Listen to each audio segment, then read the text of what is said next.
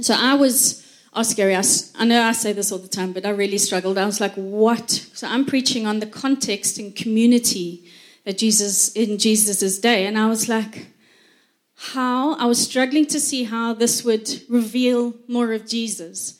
So I was like, come, Jesus, you need to show me. I'm a five on the Enneagram, so I really need, I need to assimilate knowledge to understand you, and it's just not happening. Guess what? He comes through, hey? I think it was Friday night. I went to sleep, and then I woke up, and I was like, oh, I get it. I was like, could you not do it so last minute? Anyway, so today we're going to look at more of the historical context of when Jesus was alive.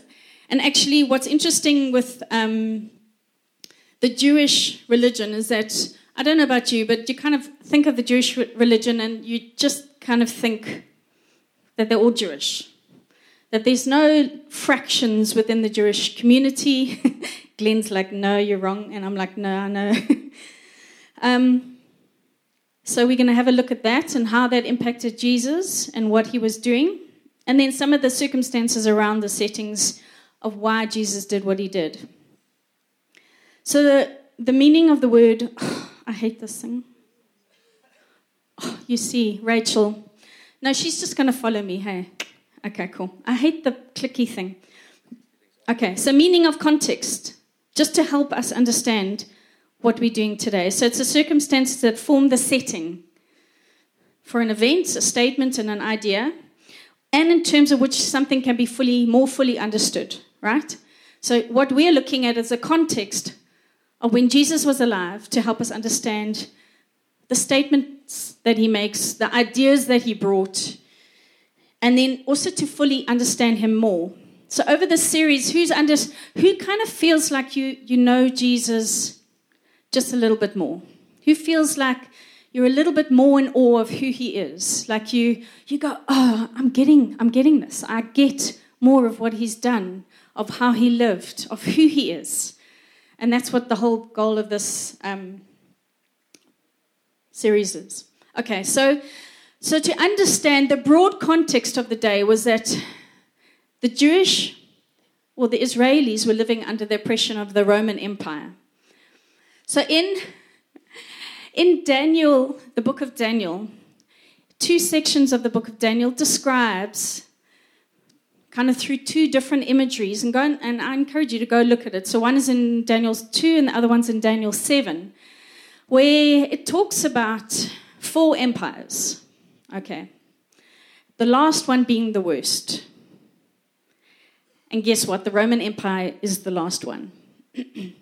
And it was it was described as something different, something different from the rest of the empires that were there. So the Jewish mindset was very oppressed. They were living under the rule of the Romans. King Herod was a Roman, and he did um, rebuild the temple for them in that time. And apparently it was one of the seventh wonders of the world. Okay, so he had kind of restored it to what they kind of were hoping, the Solomon's temple, and it was spectacular. But they were still oppressed. So now we now that's kind of the Roman Empire and how it impacts the Jewish kind of lifestyle, but and that's a very brief overview. You can go and have a look at all the text and all that. I mean, there's so much detail. But I also want to look at the Jewish context. So you had four different fractions, major fractions within the Jewish context. And that was your, your we've, we hear these words, the Pharisees, the Sadducees. Okay, the, the uh, they, these guys are not mentioned, the Essenes, I don't know how you pronounce it, and the Zealots. It's interesting that um, Bruce mentioned the Zealots this morning, Simon the Zealot. So I'm going to go into, so Pharisees, we've all heard of these guys, right? I mean, they were, this was the largest group, and they had the most power and the most influence, and that was merely because their social class was from the common people. They were the keepers of the law. They were your watchdogs. So they didn't really kind of go, well, you know, I'm living the righteous life. Their out view was like, are you keeping the law? So they would kind of loved to blow the whistle on people who weren't doing it right and properly. The law, when we talk about the law or the Torah, they believed in the the oral law or the oral, oral Torah. So basically it was the commandments, the written Torah, and then it's now their interpretation of how you should live out your life. Okay, so Jesus loved to call them hypocrites. He loved to mess with their world. Um, they had very strict laws. I think it was over six hundred. I mean, I wouldn't be able to remember three of them in, in a given day, but they have over six hundred. And it's about how to live your life in purity and holiness every single day. Of course, making sure that everybody else lives like that, not necessarily you. Um, they did believe in the afterlife. They did believe in the supernatural, and they did believe in angels, demons, and such. They disappeared after seventeen A D, but the theology of the Pharisees lived on. Okay. And they were in direct opposition to Jesus. Why? Because he really offended their hearts. He loved to offend them. The Sadducees, now these were kind of on the opposite end of the scale to the Pharisees. Still, so the, the Pharisees would say were your religion, religious hearts. The Sadducees were your political hearts. These guys, okay, they didn't believe in anything supernatural. There was no such thing as the afterlife.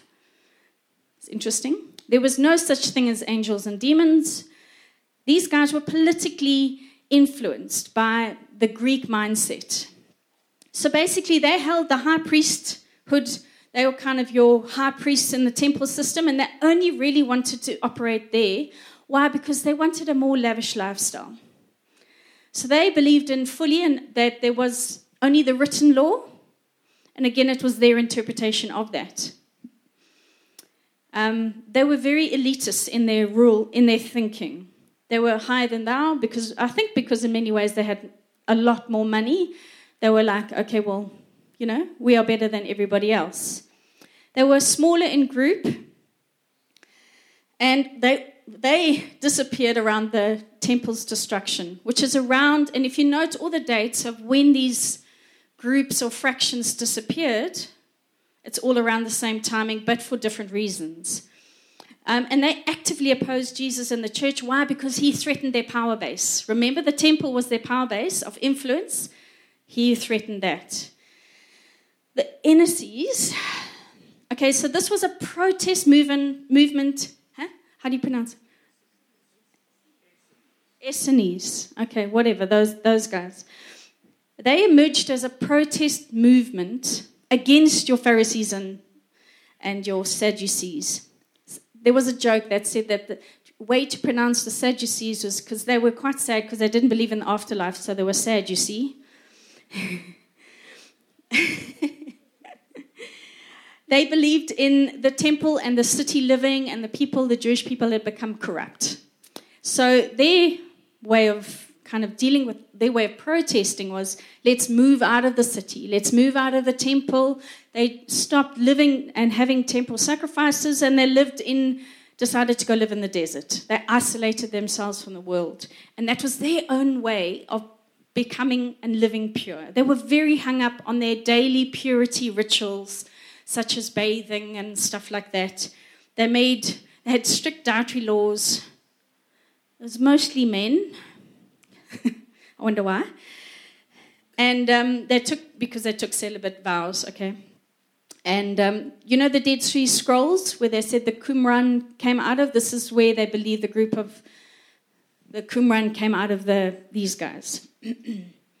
They were destroyed around the same time, sixty-seven, sixty-eight, sixty-nine, seventy, around that time as well. Um, and they, they, although they believed mostly of what the Pharisees believed, they denied resurrection of the body. Okay. Our Zealots.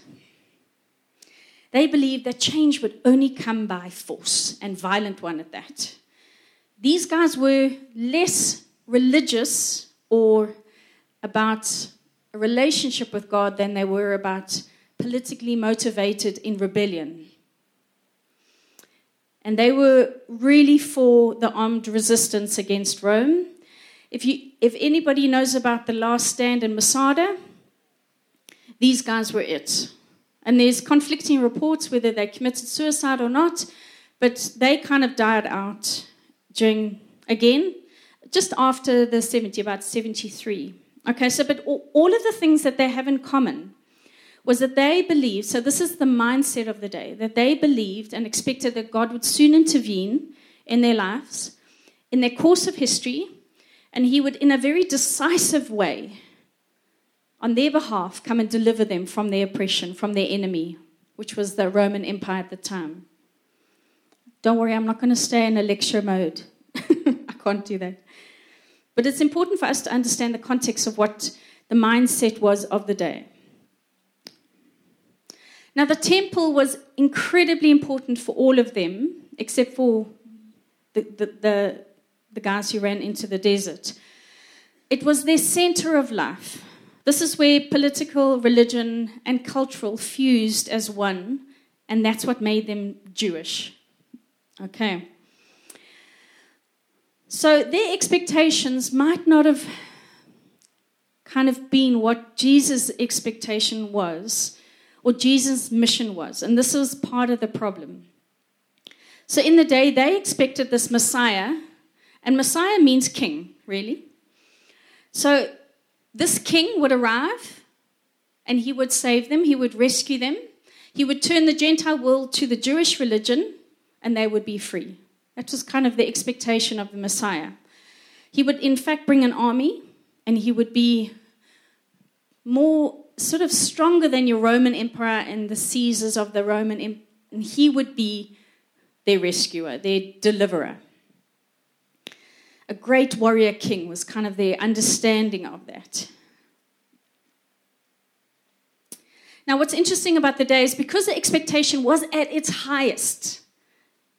So what they had done is they'd taken the book of Daniel, and in Daniel, which is one of the only books of the Bible that actually gives time and date calculations, there were guys who were calculating the exact time of when this Messiah would come. And they were kind of figuring out, rightly so, that it was kind of around now. And if you, I, I left all the date, you know, the time data out because my brain just was like, how do you get to that number? But I'm sure Gary and Karen, and if you go read it, you probably figure it out too. But I was like, no, it's going to just confuse me. But they were expectant. They were hopeful. So much so that the very devout families were calling their children after the patriarchs. Jesus' brothers, apparently there were four of them, all had names of the great patriarchs. Jesus, now we have the English word of Jesus. The, the Jewish word was Yeshua, which was Joshua. Joshua means Yahweh will save, or Yahweh will deliver. Okay? There were lots of Joshuas or Yeshuas running around. It was a very common name. Why? Because people were hoping that God would, you know, like, okay, well, maybe he's given me my, my little, come Yeshua, you're going to be the false, you're going to be the Messiah. And actually there were lots of false messiahs at the time who were rising up going, I am the one, and then try and liberate the people, and it kind of failed. So it didn't, it wasn't helpful. So we think of Jesus as this very sacred name, but it was like there were lots of Johns running around and lots of Ellas running around. You know, it was that kind of thing. It was a very common name. Now, the next context that I want to paint a picture of is from Jesus himself. So now Jesus, he uses the title Son of Man over eighty-one times. I think it's around eighty-one times in the four Gospels. That's quite a lot. In fact, it's one of his favorite references to himself, which is quite interesting. So Son of Man basically means you're the son of a human being. Now, if you think about it, why would Jesus say, hey, guys, me as the son of the human being, when he is to them, their experience of him was a man in the flesh? It was kind of like a, well, why are you making that stupid point? So I was asking him, I was like, well, why did he choose that particular reference? And it was a title that he gave to himself. So he was trying to undo the expectation that people had of him. So if you go and read the Gospels, and every time he mentions Son of Man, look at the, the context of which he was saying it in. Often, it would be in the context of a suffering servant that he was coming to. If you look in Mark one, I think it is, it's like he came not to be served, but he came to serve. He came to suffer. He came to lay down his life. He was the ransom for many.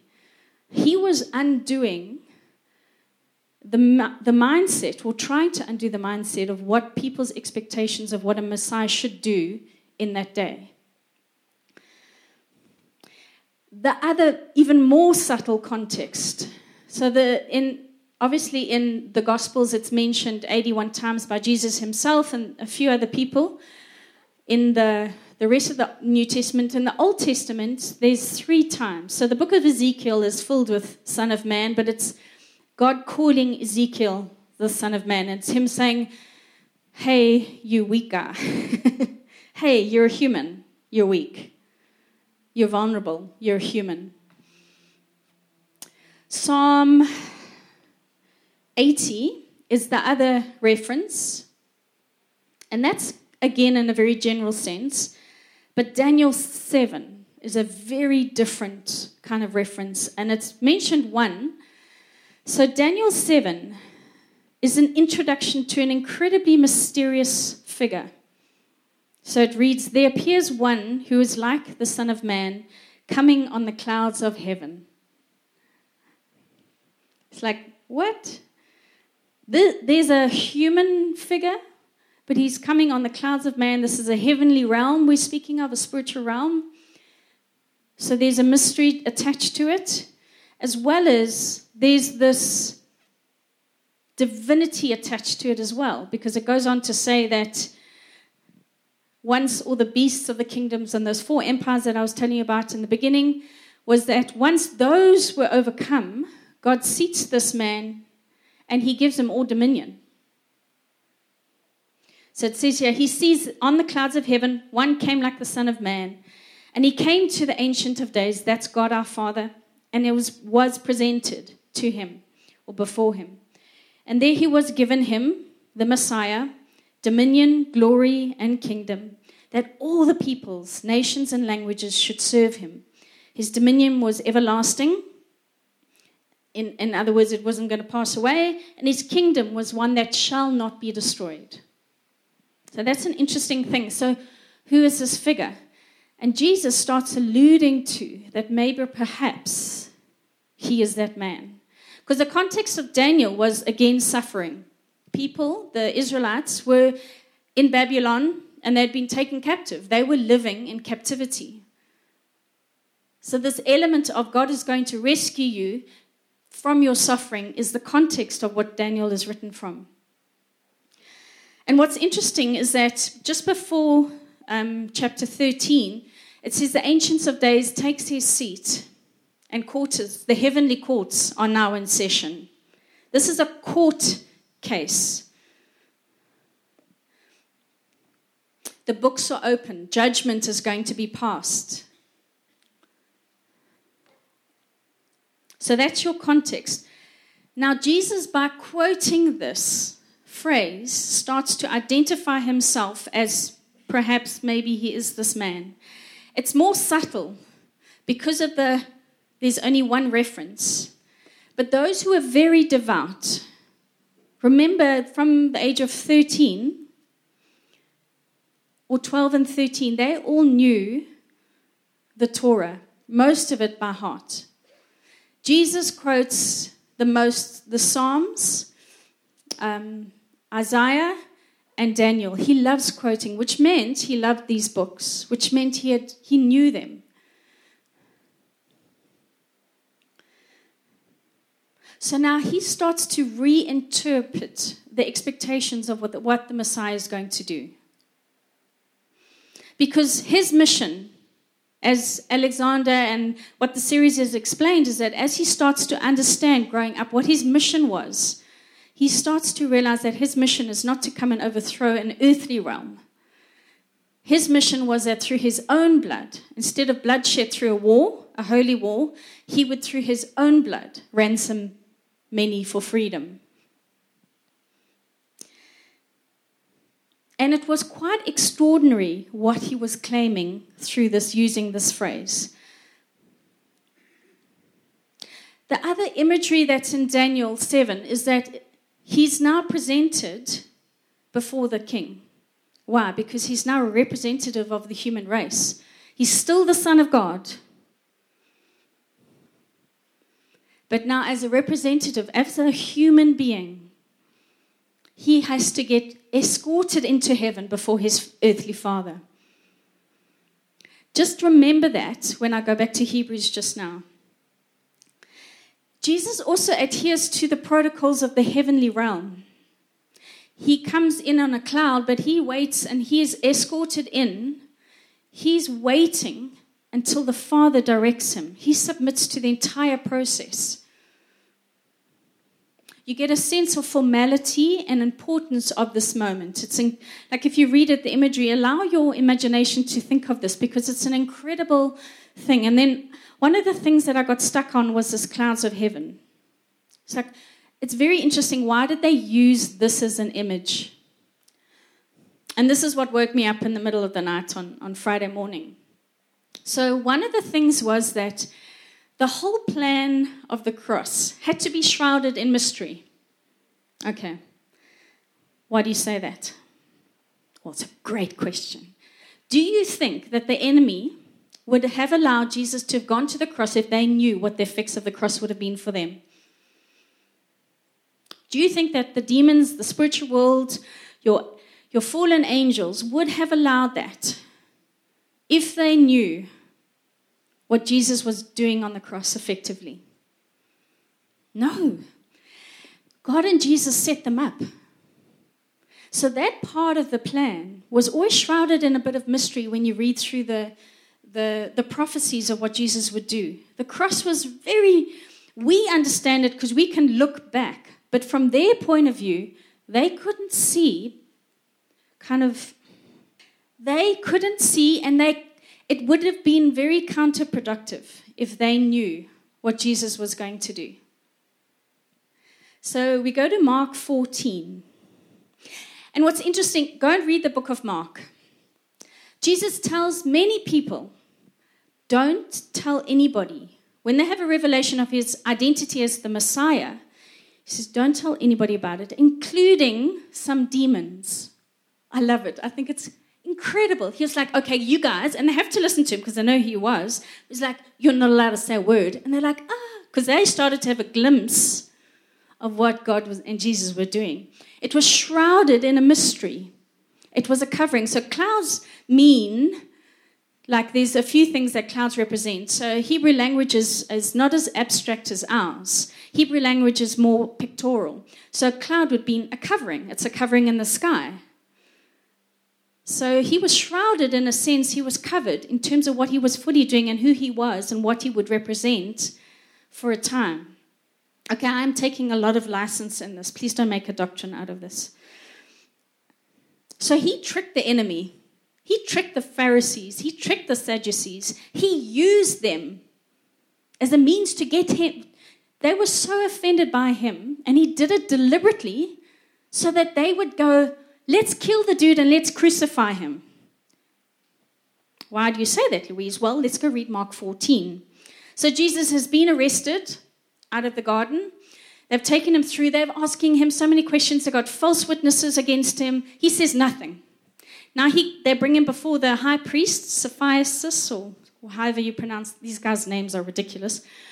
So now the high priest is highly frustrated with this man. He's not answering any of their accusations. In fact, he seems like it's... Eh. So then he finally says to him, are you the anointed Messiah, the Son of God?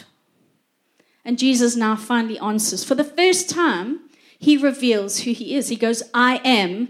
That statement in itself is offensive because that's the name of Yahweh.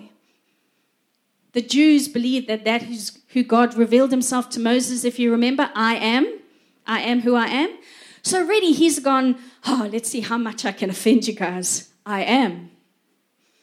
But he doesn't stay there. No, why would we do that? Because maybe we have to get them completely offended.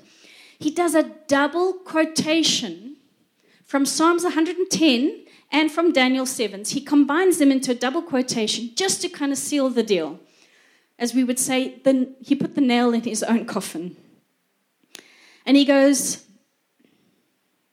I am, and more than that. You are about to see the Son of Man seated at the right hand of the Almighty, Psalm one hundred ten, and coming in on heavenly clouds. And from that statement, the high priest is like, I've got you. I've got you. Blasphemy. And they take him away, and now it's done. You guys, you're going to be crucified. And the whole time, this was Jesus' plan. The thing about his comments, especially from Psalm one hundred ten, he's, he offended his heart because he is part of their struggle against Jesus was him saying, I will destroy the temple in three days and blah, blah, blah. Remember the Sadducees' power base was the temple? Jesus was offending him at his power base. He was like, well, if we destroy the temple, effectively, you're going to lose your influence over the people. And he did that. N T Wright says an amazing thing about this whole thing of Jesus coming in on the clouds.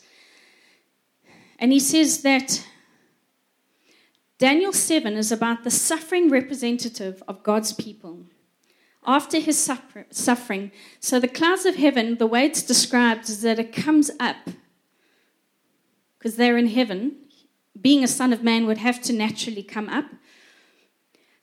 And this upward movement is a movement of vindication. And then on top of that, he is given that, like we read, all dominion, all glory, and the kingdom of God. His kingdom shall not pass away. You can try, but it's not going to pass away. And his dominion will last forever. So not only did he offend and mess with the earthly realm and the powers and the bees of the man, the men of the hour of that day, but he messed with the heavenly realm as well, the spiritual realm.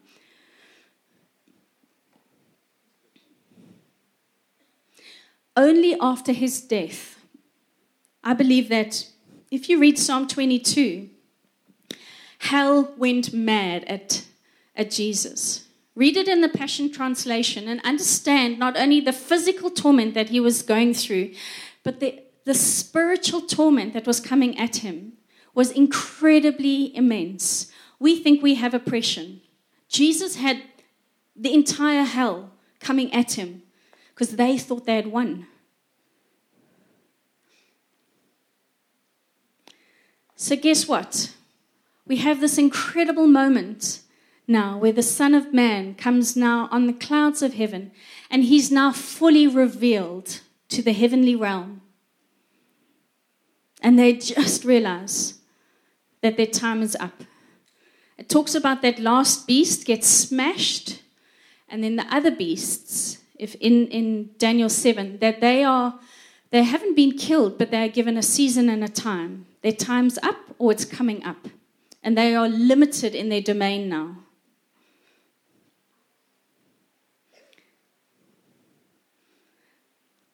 And Jesus is seated next to his Father.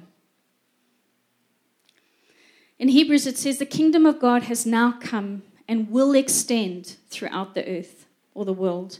His dominion is everlasting dominion, which shall not pass away, and his kingdom is one that shall not be destroyed. This means that God has left nothing outside of the control of his Son. Even if present, pre, like now, we have yet to see this accomplishment. But we see Jesus, who as a man lived for a short time, lower than the angels, and now has been crowned with glorious honor because of what he has suffered in his death. For now he towers above all creation. For all things exist through him and for him. You can see that even the plan of his death the enemy's plans he used for him and for our good. And God made him the pioneer of our salvation, perfect through his sufferings. And this is now how he brings many sons and daughters to share in his glory. Another thing that the cloud represents in Hebrew language is, is a crowd of people. So when he came into heaven, he was bringing through his remnant, the seeds of the sons of future sons and daughters into heaven. That is incredible. It wasn't just for him, it was for us. So now we have an invitation. In Mark one, it's amazing that you brought up the story about um, Jesus spotting Simon the Zealot and his brother Andrew, and they were fishing, right? So Jesus spots them and he calls them and he says, come, follow me, and I will make you fishers of men. We all know that, right? First of all, that come and follow me is an invitation. He asked them, do you want to come and follow me? Here's this upstart. He's a thirty-year-old rabbi, and he's just calling to a random fisherman, come, follow me. And these guys immediately leave their nets, drop their livelihood, and then follow him. What on earth? You see, Jesus extends that same invitation to us. Because in the coming and following him part, there's another, there's a promise to that. Because he says, I promise I will make you. I'm going to form you and make you to become more like me. That is always done in his community, and his, it's not isolation, like how the, the monks decided to live. And then it's not left there where you become like a monk, you follow Jesus, and you live out in the desert, and then you live a pure life. He's going, no, no, no, there's more to this. I'm going to now make you fishers of men, and I'm going to call you to call others to extend the invitation. So we can impact, why? To extend his dominion, expand his kingdom.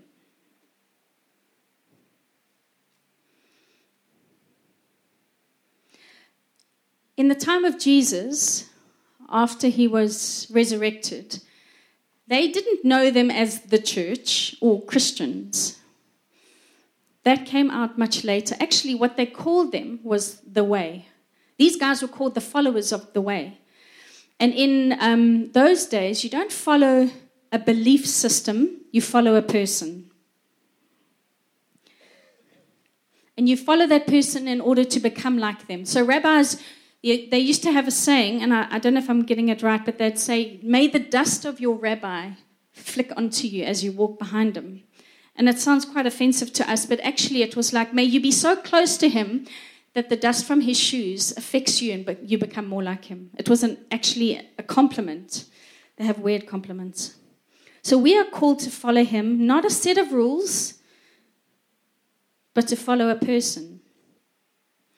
And it's both the matter of belief, and I think we in the Western church focus solely on the matter of belief. But it's both. It's both a matter of belief. What do you believe? Who do you believe he is? But it's also the matter of practice. In our belief, we choose to trust him so that we practice what he does and live it out. Because Jesus, we all heard the saying, Jesus says, I am the way, the truth, and the life. So we follow his way to bring us into truth, which leads us to the Father, who is our life. Heavenly realm, seated next to Father in heaven, we are seated with them. That is our destination. And the book of Hebrews says that Jesus' broken body is the new and living way for us to enter into the most high place. And then now we are, as brothers and sisters in God's family, because of the blood of Jesus, he welcomes us right into the most holy sanctuary in the heavenly realm, boldly and with no hesitation. Whereas Jesus had to be escorted in, we get to walk in boldly because our escort is the blood of Jesus. for he has dedicated a new life-giving way for us to approach God. We don't have to follow a set of rules like the Pharisees and watch everybody else. We don't have to be watchdogs. We don't have to get a place of influence and create a place for, for power over people like the Sadducees. And we don't have to run away from the world and isolate ourselves like the desert monks. I'm not going to say that word. In order to live pure lives. We can approach, approach God because Jesus has torn that veil. His body was torn open to give us free and fresh access to the Father. So in, in this, go to the last slide, Ray. So I have questions. Don't you like these questions? So in John eight, thirty-one to thirty-two, Jesus says, if you hold on to my teachings, you're really my disciples. Then you will know the truth, and the truth will set you free. So my question is, can you really call yourself a disciple of God? If the if Jesus said, and he also says in another way, he says, if you love me, you'll obey me. He's like, how much are you holding on to the teachings of Jesus? Do you view him as just maybe a prophet or a teacher? Like a rabbi, somebody who can give you like good morals to live your life? Or do you hold fast onto that? Because then you can say you're his true disciple. And I want you to be honest with yourselves today.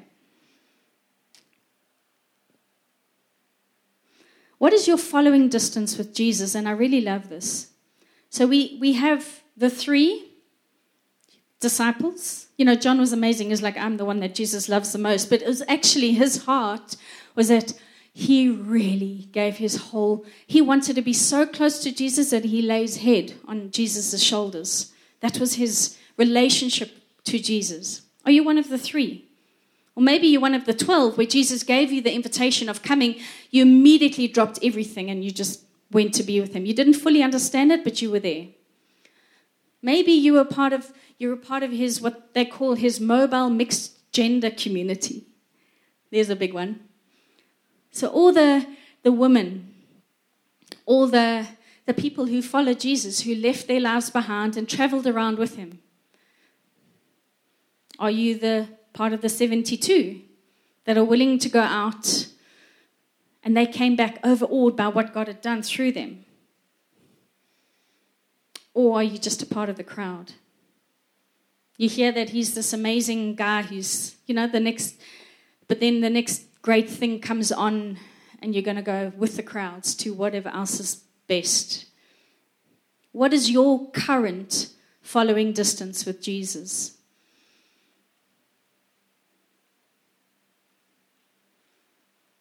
Paulie, can you come up?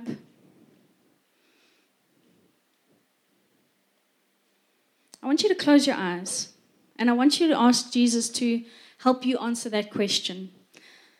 Let's be honest with ourselves. And it's really okay. He was never mad at the crowd. He was never mad at the seventy-two.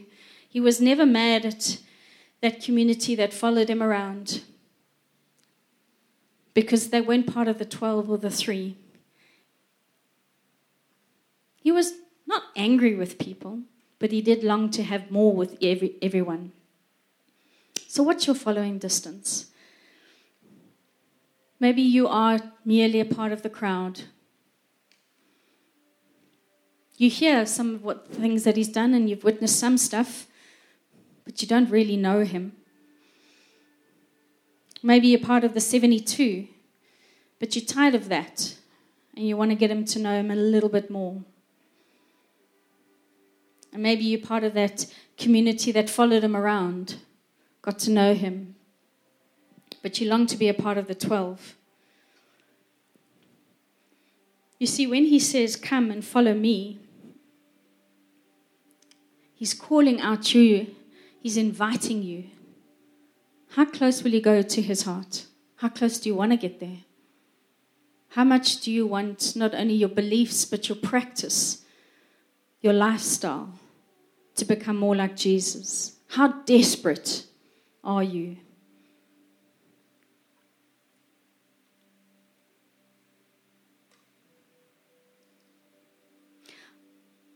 You can answer that with him. You can't answer that with people. Now let's enter into worship. Let's think of what that heavenly realm would look like with the Father seated next to his Son, and they're inviting us to come sit next to them, because that's what Jesus' blood has done for us.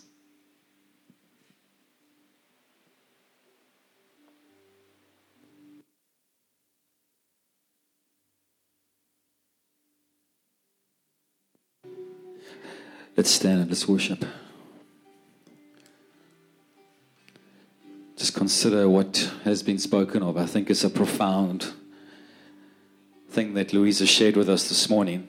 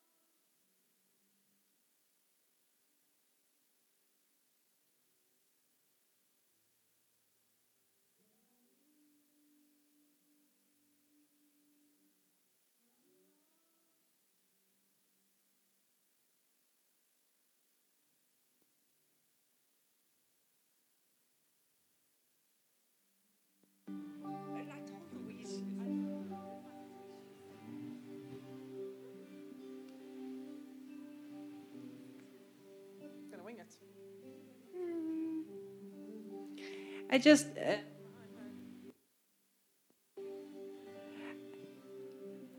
I just felt um, there would be a miss to have a message like that and then not have an invitation if you do not know Jesus, to not have an opportunity to be able to come up and ask to meet Jesus.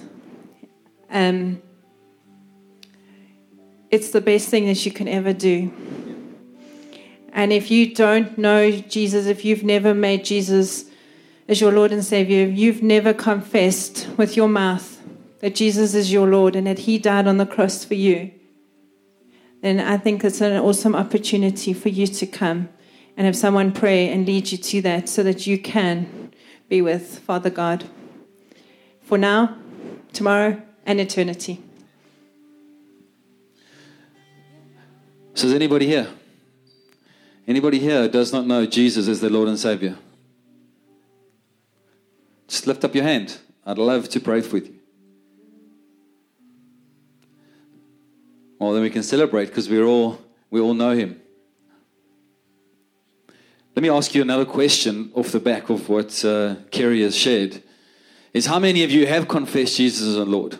That you believe in your heart that He was raised from the dead, but you kind of haven't really seen that materialize in your life. There's no real desire to read the Bible. There's no real desire to be in relationship with Him. There's, you kind of go from week to week, and maybe you come to church now and again, but there's, there's not really a connection with what he termed, as Louis showed us, of community. I'd love to pray for you too. Is there anybody here who has felt that way?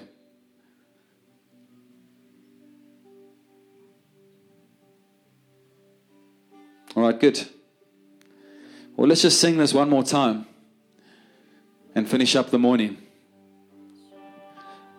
And maybe just to ask one last question is maybe you're in circumstances right now and, and you, I don't know about you, but I'm sitting there and I'm hearing Louise articulate God's mystery and plan, and Alexander in two weeks' time is going to share more on that.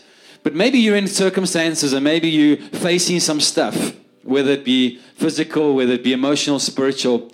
Isn't it amazing that we keep asking God for, give us an indication of what's going on, when it's going to break, all of that. But it's almost like God gives us a mystery so that we'll draw closer to Him, like the three and the twelve, so that we start to see what He's on about and what He's doing in amongst the mystery of our lives. So as we finish off this morning, let's draw close that God would start to, Jesus, Holy Spirit, would Father, would start to give us an inkling of what He is doing in the context that we find ourselves, whether it be a suffering one, whether it may be a joyous one, but, but whatever it might be, we just don't understand. Let's engage God as we worship, that He would bring understanding to the mystery of where we are in our lives.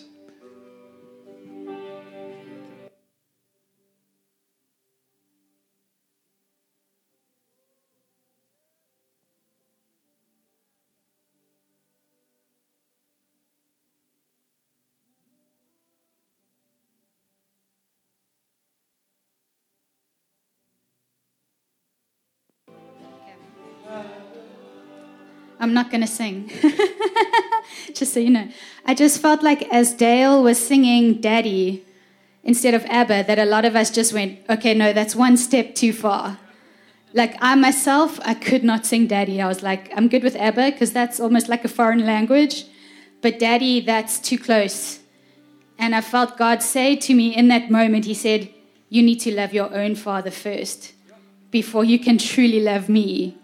And I was like, oh man, I was like, I don't know if I can do that. And I just felt to pray over us that God, would you allow us to love our own fathers? No matter what they've done, no matter what they haven't done, but we think they did, no matter what was misunderstood, miscommunicated, where we felt let down, where we felt abandoned, where we were actually physically mistreated, whatever the case is, God, will you release us from that hate, that mistrust, that disappointment, Lord, because that is not who you are. God, let us not portray our earthly father